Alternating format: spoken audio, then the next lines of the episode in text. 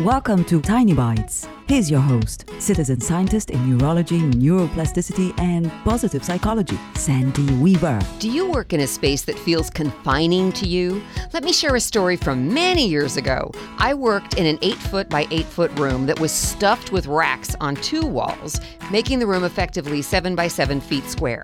Now, add equipment that sat in built in cabinets on the other two walls, taking up three more feet on each side. Now my workspace was 4 feet by 4 feet.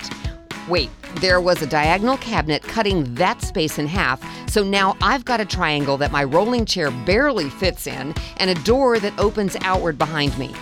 That space was confining for sure. If you work in a space where you feel like you barely have room to breathe, maybe what my boss shared with me way back then will work for you now too. Your brain has no boundaries. Your thoughts have no boundaries. Your ideas have no boundaries. Your imagination has no boundaries. When you're tempted to be irritated with the tight space, unleash your thoughts on something more fun. It'll help you cope with the feeling of confinement. I promise. I've been there.